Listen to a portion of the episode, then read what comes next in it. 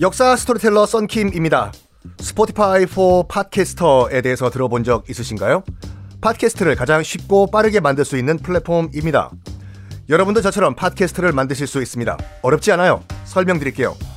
Spotify for Podcasters에서는 핸드폰이나 컴퓨터로 바로 팟캐스트를 녹음할 수 있는 제작 툴을 제공합니다.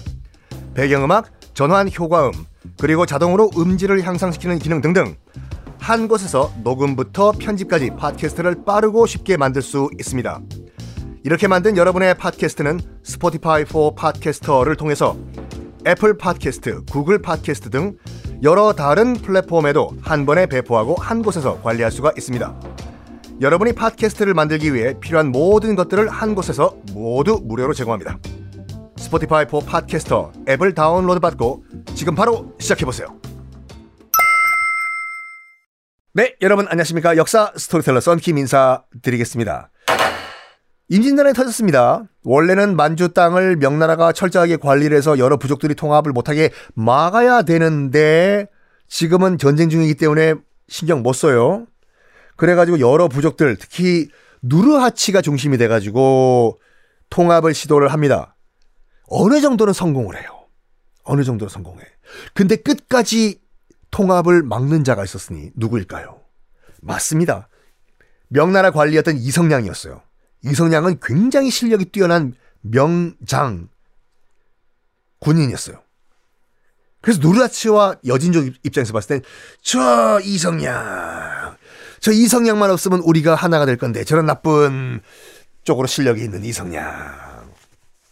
그런데 그러다가 임진왜란이 끝나고 1618년에 이성량이 죽습니다. 이성량이 죽어요. 그러자마자 통합을 해버려요.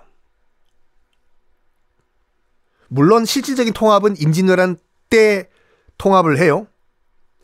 누르하치가요. 이성량이 1618년 죽자마자 이미 어, 이 여진족을 통합을 한 누르하치가 명나라에 선전포고를 합니다. 내 아버지와 할아버지 원수 갑자 그리고 공식적으로 후금을 선포를 합니다. 왜 후금이냐? 그 아, 원래 이 여진족이 그 세웠던 대제국 금나라라고 있었어요.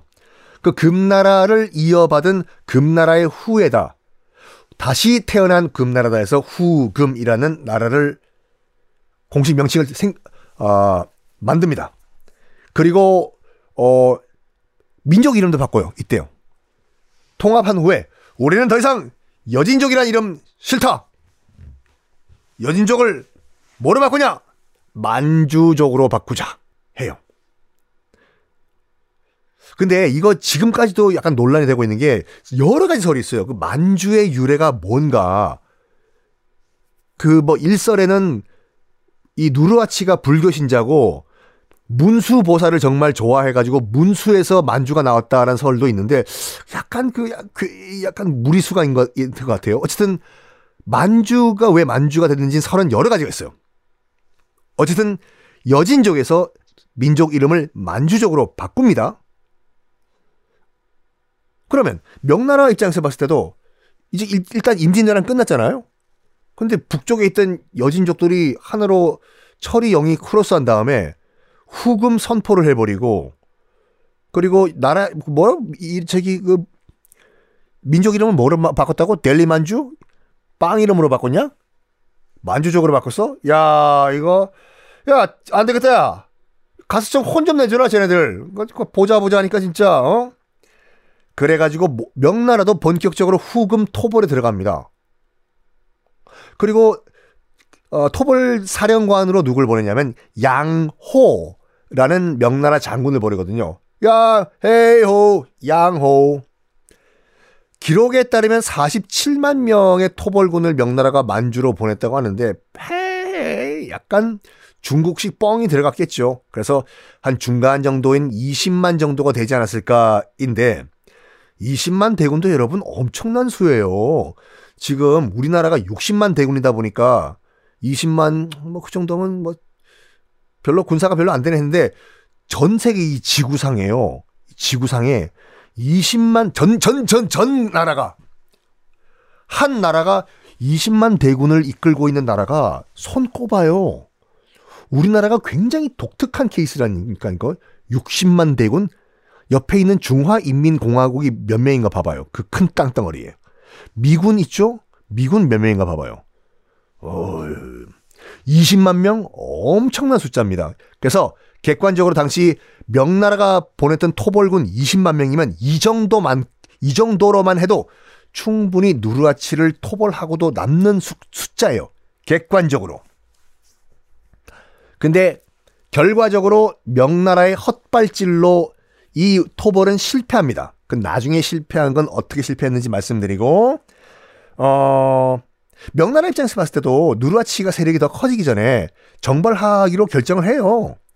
여기에 자기네들만 가는 게 아니라 조선 파병도 요청을 합니다. 근데 명나라 조정이 직접적으로 조선 파병을 요청한 게 아니었어요. 여러분이 국사 시간에 그거는 아마 안 배우셨을 건데 요동부가 요청합니다. 그러니까 지금의 요동반도에 있던 그 이 행정부가 이렇게 보세요. 굉장히 자존심 상하는 게 뭐냐면 요즘으로 치면요. 어, 한 나라의 중앙 정부가 파병 요청한 것이 아니라 일개 지방 자치 단체가 외국한테 이래라 저래라 하고 요청을 한 거예요.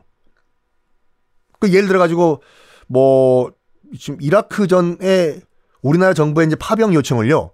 워싱턴 DC에 있는 백악관이 요청을 한 것이 아니라 텍사스 정부가 요청을 한 거예요, 이걸. 자존심 상해요, 안 상해요, 이게요. 근데 조선 조정도 특히 이제 광해군도 굉장히 기분이 나빴어요, 이걸요. 근데 어떻게 할 수가 없는 게 임진왜란 때 일단은 우리가 명나라 도움을 받은 거는 팩트잖아요. 그래서 요동부가 보낸 지방 정부가 보낸 공문을 일단은 무시를 할 수가 없습니다. 근데 광해군은 광해군은 정말 안타까운 청년이었어요. 지금 요 상황을요 정확하게 캐치를 하게 해요. 무슨 상황인지. 왜냐면 광해군은 임진왜란 때 직접 자기가 말 타고 전쟁터를 뛰어다니면서 전쟁 전투를 지휘해 본 경험이 있어요. 그리고 명나라군과 함께 연합군을 해가지고 실제로 왜군들과 전투를 해본 경험도 있고 명나라군이 어떤 군대고 어떤 조직인지 스스로 경험을 한 사람이에요. 광해군은요. 군인으로서. 명나라가 어떤 군대인지 알아요. 그런 광해군 입장에서 딱 봤을 때